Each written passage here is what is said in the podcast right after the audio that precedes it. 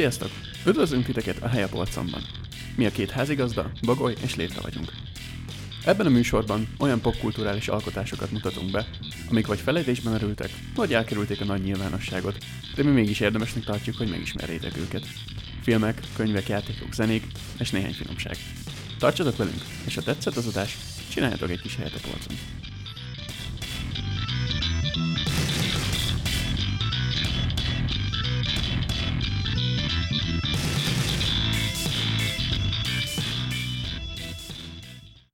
Sziasztok! Üdvözöllek titeket a Hely a Polcon podcastben. A mai műsor házigazdája, Létre vagyok. Aki figyelemmel kísérte a legutóbbi daráló rovat adásait, az most talán megijedhet, hogy ismét valamilyen beteg és elborult metál irányzatról lesz szó. Szerencsére, vagy nem tudom, hogy szerencsére, de nem így lesz, ma egészen más jellegű témával készültem. Ez a téma nem más, mint a fantasy. És itt meg is állnék egy pillanatra, hogy itt a helyapolcomban azért igyekszünk nem túl mainstream, nem túl ismert műveket, alkotásokat bemutatni. És hogyan egyeztethető össze a kettő, amikor manapság gyakorlatilag a csapból is fantasy folyik. Gondoljunk a Witcher szériára, az újonnan készülő gyűrűkora sorozatra.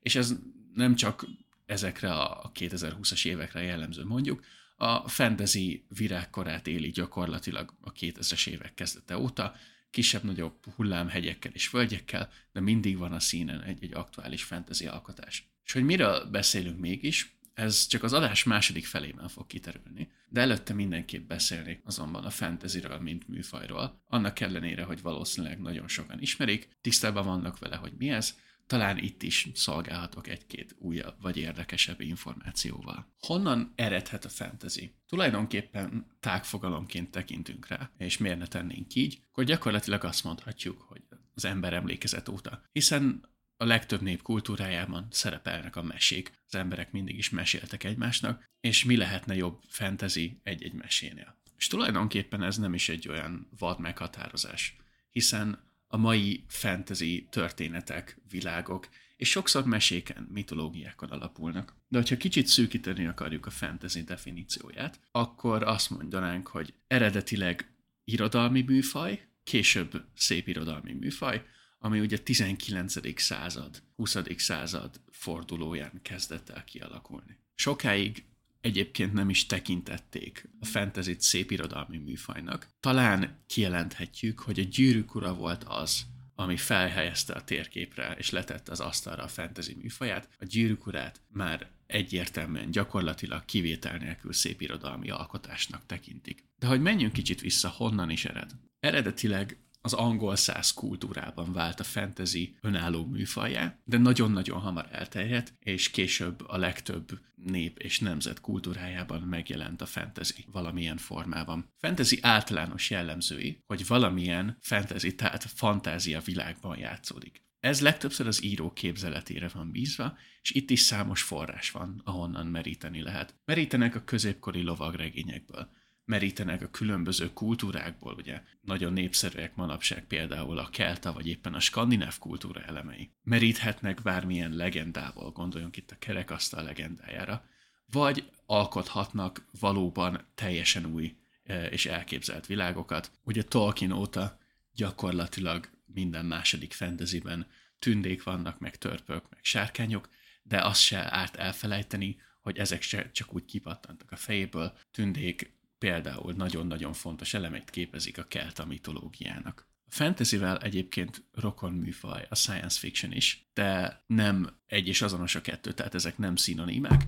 Létezik science fantasy is, erre majd később kitérek, tehát nem felelthethetők meg tökéletesen egymásnak. A fantasyből általában hiányzik az a tudományos elem, amire a skifi science fiction, ugye amiért benne van a science, és mondjuk nem csak fiction. Ha itt szigorúan ragaszkodunk a szűkebb definícióhoz, tehát hogy a 19. század, 20. század környéki fantasyről beszélünk, akkor az egyik első fantasy zászlóshajónak tekintetőek, például Lovecraft művei, ugye amiből egy korábbi adásban szó volt, hallgassátok meg, ha esetleg arról lemaradtatok, illetve ide tartozik még az Alice Csodaországban, például ugye Lewis Carroll-tól, és hát a már többször említett, és azóta valóban etalonná és fogalomá vált gyűrűk ura Tolkien-től. És ahogy a fantasy, mint műfaj egyre népszerűbb lett, úgy gyakorlatilag kifeszítette az irodalom és a papír és betű határait, és átterjedt más műfajokra. Ugye eredetileg a filmekről nem volt szó, hiszen még nem tartott ott a, a filmes technológia, de hogy szépen ez is fejlődött, viszonylag hamar megjelentek már a fantasy elemek a filmekben is,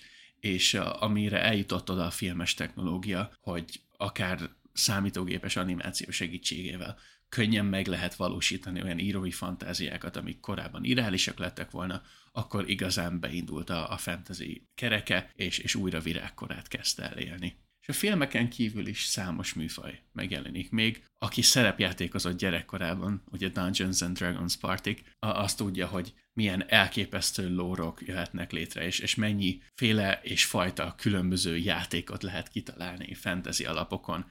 Társasjátékok, tényleg beöltözős szerepjátékok, klubok. Szóval a fantasy megtalálta a maga közönségét, egyre növekvő közönségét, és mindenki meg tudja találni azt a fajta tevékenységet, amit ő a fantasyhez legszívesebben köt, vagy a fantasy kereten belül legszívesebben végez.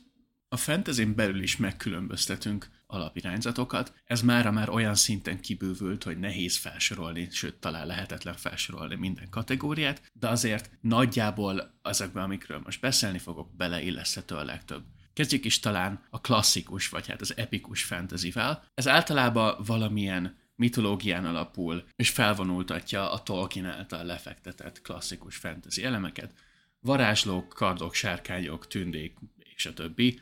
Talán ez a, a legszélesebb körben elterjedt fantasy műfaj. Ennek kontrasztjára ott van a dark fantasy, ami a fantasy és a horror elemeit elenyíti. Mindenképp ugye Lovecraft, akit meg kell említeni, mint mondtam, adásunk is készült róla. Aztán ezen kívül ott van még a történelmi fantasy, amikor a világ az valós, a mi világunkban játszódik, és valós történelmi eseményeket dolgoz fel, esetleg megváltoztat, kiszínez, máshogy ír le.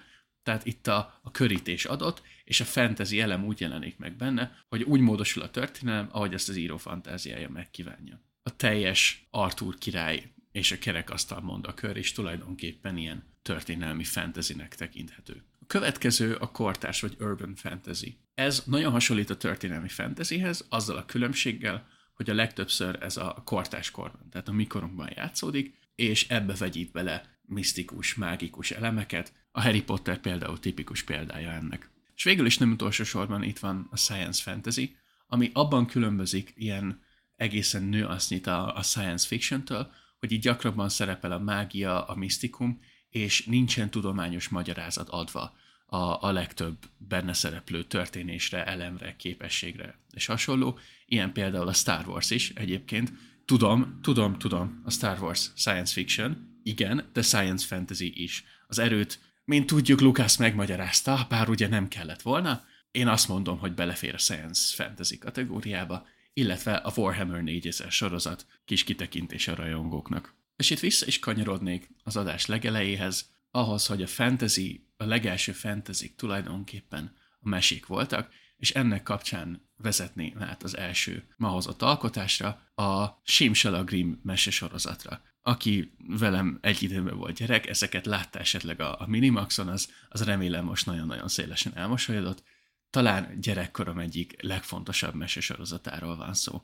De mi is ez? Mielőtt belevágnánk magába a sorozatba, beszéljünk egy kicsit a Grimm fivérekről. A Grimm fivéreket gyakorlatilag a világ talán egyik legismertebb mesegyűjtő testvérpárjaként tartjuk számon. 1806-tól folytatják egyébként mesegyűjtő munkásságukat. Nem sokkal később egyébként kiadták a Gyermek és Családi Mesék című könyvük vagy könyvsorozatuk első kötetét, és ez csak az életükben megért hét kiadást, később még számtalan sokkal többet. A Grimm fivérek alapvetően a német folklórból és mitológiából gyűjtötték ezeket a meséket, ezek legtöbbször népmesék voltak, illetve visszanyúltak a, a lovagregényekhez, a lovagi eposzokhoz és a regékhez. Ennek a hatása egészen a mai napig gyakorlatilag felbecsülhetetlen. Szerintem nincs olyan ember, az, aki az európai kultúrkörben nevelkedett, és ne találkozott volna valamilyen formában a Grimm mesékkel.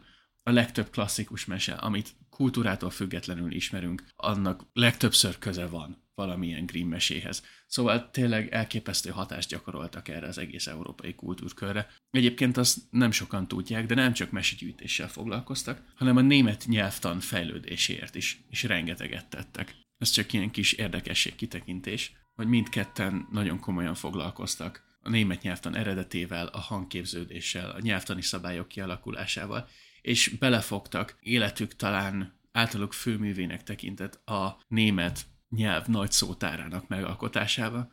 Ezt sajnos ők életükben nem tudták már fejezni, tényleg elképesztő és monumentális munka lett, de ez is mai napig hatással van például a, a német etimológia történetre, kutatásra, és nagyon fontos alapanyaga a mai német nyelvtudománynak. És akkor vissza a Simsalagrimhez. A Simsalagrim egy német, osztrák, francia és ír koprodukció, egy animációs tévésorozat. Ugye a Grimm szerepel a címben, de nem csak Grimm meséket dolgoznak fel, hanem szerepelnek például Hans Christian Andersen meséi, és még szintén számos európai kultúrkörben ismert mese vagy mesegyűjtemény. Az alapkoncepció az, hogy ezeket a meséket, amik sokszor egyébként elég kegyetlenek, brutálisak, perverzek és a többi, egy gyerekek számára nagyon-nagyon könnyen emészhető köntösben tálalják. És ezt úgy érték el, szerintem egy nagyon-nagyon okos csavarral, hogy nem csak meganimálták a meséket, és, és képernyőre vitték, hanem hozzáadtak minden meséhez két állandó karaktert. Ez a két állandó karakter, két ilyen, hát gyakorlatilag úgy lehetne leírni őket, mint a plüsállatok lennének, egy jó-jó nevű talpra esett, bátor, de kicsit szereboldi, szerencsétlen figura, illetve egy Dr. Crocky, ha jól emlékszem, nevű ilyen tipikus nagypapa viselkedésű, nagyon okos és általában bajba kerülő figura, és az ő párosok kíséri végig a meséket. Na most ez egyrészt egy bátor, másrészt egy igen meredek vállalás, ugyanis ezek a mesék ugye kerek egészet alkotnak, és hozzáadni, belenyúlni úgy a történetbe, hogy ne változzon, nagyon nehéz. De ezt sikerült meglépniük, és a két karakter nagyon-nagyon sokat hozzátesz a mesék alakulásához. Egyszer sem érezzük úgy, hogy felesleges benne a szerepük, kicsit olyan, mintha nem azt mondom, hogy főszereplők lennének végig, de hogy fontos szereplője a mesének, és nem lógnak ki a történetből, és hozzájárulnak valóban a történet lefutásához, úgy, hogy az eredeti alapanyagon valóban nem sokat változtatnak. A történetek a fantasy határain belül mondhatni hülyek maradnak ahhoz a, az anyaghoz, amiből dolgoznak. Ugye ez egy alapvetően gyerekeknek szánt tartalom, de én teljesen meg vagyok róla győződve, hogy felnőttként is, és nagyon-nagyon élvezhető. Nem azt mondom, hogy ugyanazt az élményt nyújtja, mint megnézni egy Peter Jackson maratont, vagy éppen egy Witcher sorozatot letolni, de nem, nem olyan bántóan és fájóan gyerekes. Kicsit lassú, kicsit szájbarágos, de mivel a történetek ezek kortalanok és mindenkinek szólnak, ezért abszolút megvan az a varázsa, hogy még a mai napig be tud vonzani. Ezekhez a, a mesékhez egyébként készült magyar szinkron. Ráadásul rendkívül jó minőségű magyar szinkron. Akkoriban még a, a szinkronipar az szerintem kiemelkedően magas teljesítményt gyújtott. És néztem angolul is, néztem németül is, néztem magyarul is, és valószínűleg azért, mert azt szoktam meg, de a magyar volt a legélvezhetőbb. Tényleg nagyon-nagyon igényes a fordítás, sőt, sokszor, sokszor hozzáad a szinkron az eredetihez képest is. És mivel ez egy animált mesesorozat, tulajdonképpen belegondolunk, nem különbözik sokban a mai fantasy sorozatoktól. És ezért is az adás címe ugye a fantasy kapujában, ismét egy belépő ebbe a fantasy világba. Egyrészt jó alapanyag arra, hogy meghozza a kedvet a fantasyhez, mint műfajhoz, akár kicsiknél is, másrészt pedig rendkívül jó tartalom abból a szempontból, hogy megismerteti ezeket az alap és klasszikus Grimm, Christensen és hasonló meséket a gyerekekkel. Úgy gondolom, hogy lehet, hogy már nem ezek nem olyan népszerűek a mai világban, ezt nem tudom megítélni, de mindenképp fontosnak tartom, hogy ezek az alaptörténetek, amik mégiscsak összekötik ezt az európai kultúrát, azért ezek mindenkinek meg legyenek. Hogy olyan formában, hogy a nagyi polcáról levette már a széteső gerinc könyvet és végigolvasta. Vagy látta animációs sorozat formájában, szerintem jó, nyilván van különbség a kettő között, de ha az üzenet és a történet átmegy, akkor mindkettő tud ugyanolyan jó lenni.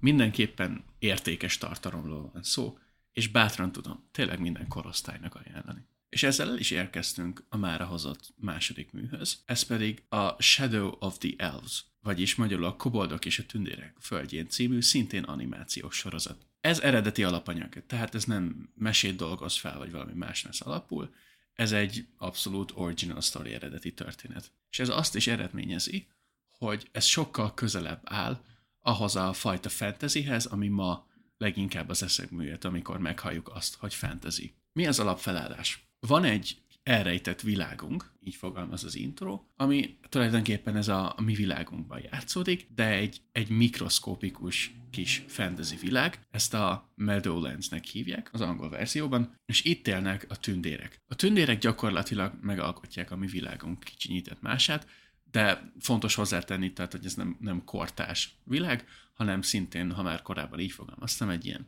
középkori settinget hoznak létre. Egyébként nagyon-nagyon megmosolyogtató és nagyon-nagyon kreatív az a megoldások, hogy hogy működik ez a kicsinyített világ, mert ugye a tündéreken kívül minden normális méretű, tehát a bogarak, a növények, az élővilág hasonló, és akkor ezeket használják fel, hogy gyakorlatilag tükörben létrehozzanak egy ilyen emberszerű világot. Tényleg rendkívül kreatív és nagyon jó megoldások vannak itt. És a tündérek itt gyakorlatilag békésen élik a mindennapi életüket, amíg ki nem derül, hogy egy másik nép, a koboldok, le akarják igázni a, ezt az egész területet, és a saját uralmuk alá hajtani. Itt a tündérek is és a koboldok is egészen emberszerűek, annyi különbség van, hogy a, a tündérek repülnek, meg szárnyuk van, meg ilyen hegyes fülük, kicsit talán ugye emlékeztetnek a, a tündékre, illetve a, a Disney-féle Pán Péter csingilingje az, ami leginkább közel áll hozzájuk. A koboldok pedig inkább emberszerűbbek abban a szempontból, hogy nincsen szárnyuk, de ők is egészen tündések. És itt az lesz az alapkonfliktus, hogy a tündérek vezetőjének a lánya, Tália, az találkozik a kobold hadsereg főparancsnokával, egy fiatal sráccal, Damiennel. És ők, hát nem árulok zsákba macskát, gyakorlatilag Sambron romantikus fantasy történet, szépen lassan megismerik egymást, és egymásba szeretnek. De ugye itt a konfliktus, hogy a koboldok pedig le akarják igázni, e, és, és megölni a tündéreket, és hogy itt ez a, ez a kialakuló tiltott és, és titkos kapcsolat, illetve ott ez a nagyobb-nagyobb szabású konfliktus, és gyakorlatilag ebből indul ki az egész történet szál. Nagyon-nagyon jó karakterek vannak egyébként a sorozatban,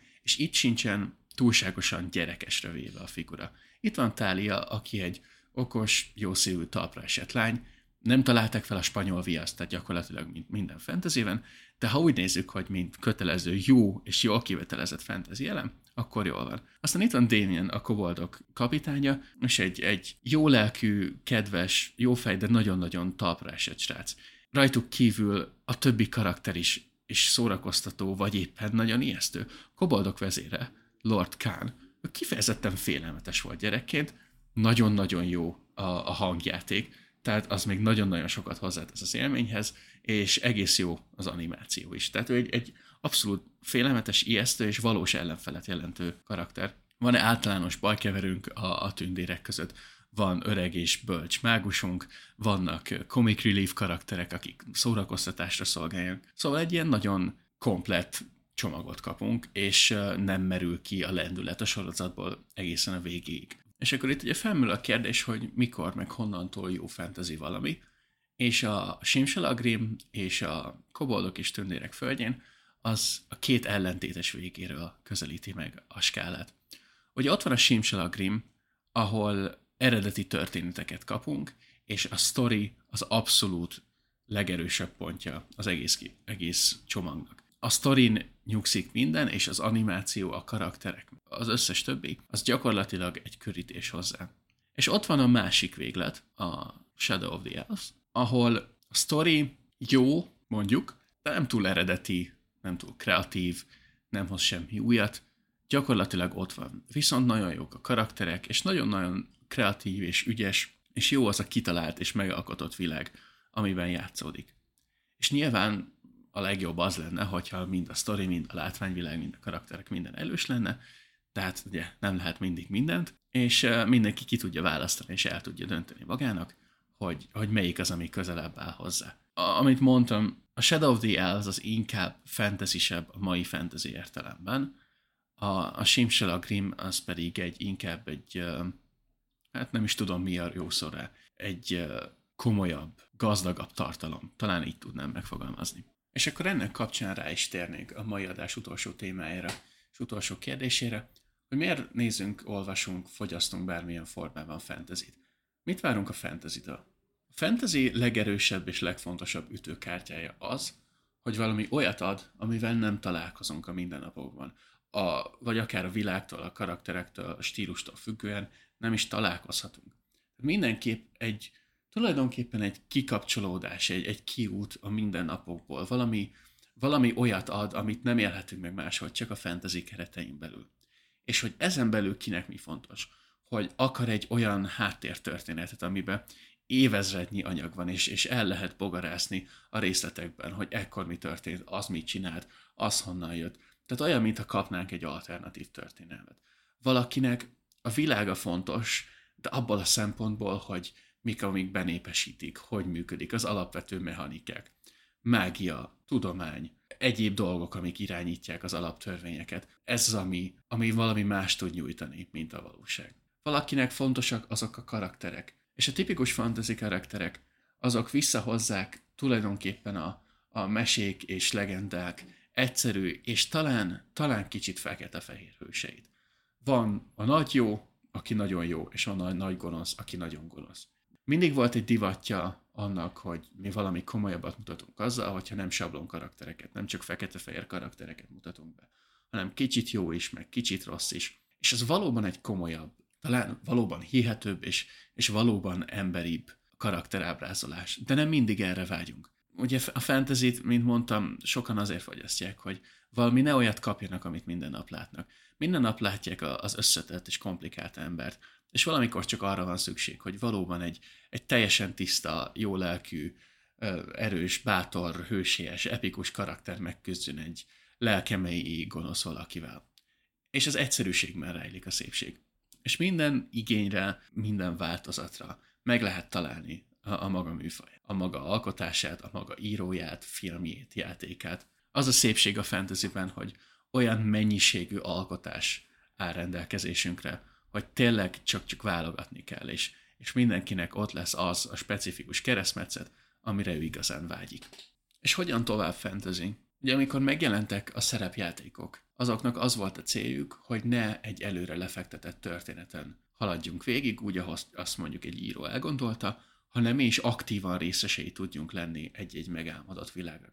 Olyan, ha tényleg belépnénk abba a világba, és nem csak egy könyvlapjain keresztül, vagy a tévéképernyőin keresztül, hanem tényleg, mintha átélnénk azokat a kalandokat, amiket a mi kitalált hőseink átélnek. Ugye a szerepjátékok szerepét gyakorlatilag már átvették a, a videójátékok, amik egy, egy interaktív élményt biztosítanak. Habár ugye az RPG talán az a műfaj, amit leggyakrabban összekötnek a fantasyvel, talán, talán nem bocsátkozok általános kijelentésekbe, tehát talán az az egyik legalkalmasabb műfaj, hogy megjelenítse ezt, a, amit a fantasy nyújtani akar, és ahogy egyre négyszerűbb, ahogy fejlődik a, a videójátékipar, és mégiscsak jönnek ki azok az RPG-k, amik adják ezt az élményt, és egyre interaktívabb, egyre mélyebb, egyre immerzívebb élményt adnak, és ezzel továbbra is táptalajt biztosítanak annak, hogy a fantasy továbbra is fennmaradjon, és továbbra is virágozzon. Fantasyre mindig szükség lesz. Ez szerintem nem egy olyan műfaj, aminek egyszer csak vége lesz, mert már nem érdekli az embereket, egyszer csak kihal, mert már nem divat. Az embereknek valószínűleg mindig szüksége lesz arra, hogy kicsit kiszakadjanak a világból. És ezt milyen formában teszik meg? meséket hallgatva a nagyszüleiktől, könyveket olvasva, filmeket nézve, játékokat játszva, szerepjátékokat játszva, beöltözve egymást szivacskarddal csépelve, azt mindenki eldönti magának. De a fantasynek helye lesz, és én nagyon boldog vagyok, én is nagyon szeretem ezt a műfajt, és javaslom nektek is, hogy élvezétek és találjátok meg a fantasynek azt a formáját, ami hozzátok a legközelebb áll. Hát ha ez a Simsalagrim, hát ha ez a koboldok és a tündérek földjén. Remélem elvesztétek ezt az adást, következő alkalommal találkozunk. Én létre voltam. Sziasztok!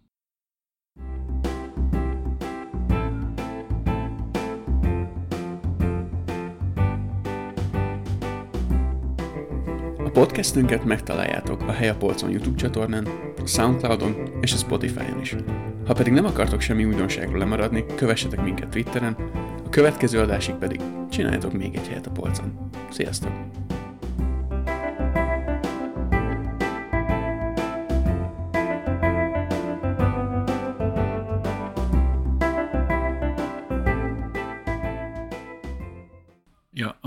Bárkinek kétségé lettek volna a dolgot illetően, természetesen létezik fantasy metal is. Hallgassatok darálót. Sziasztok!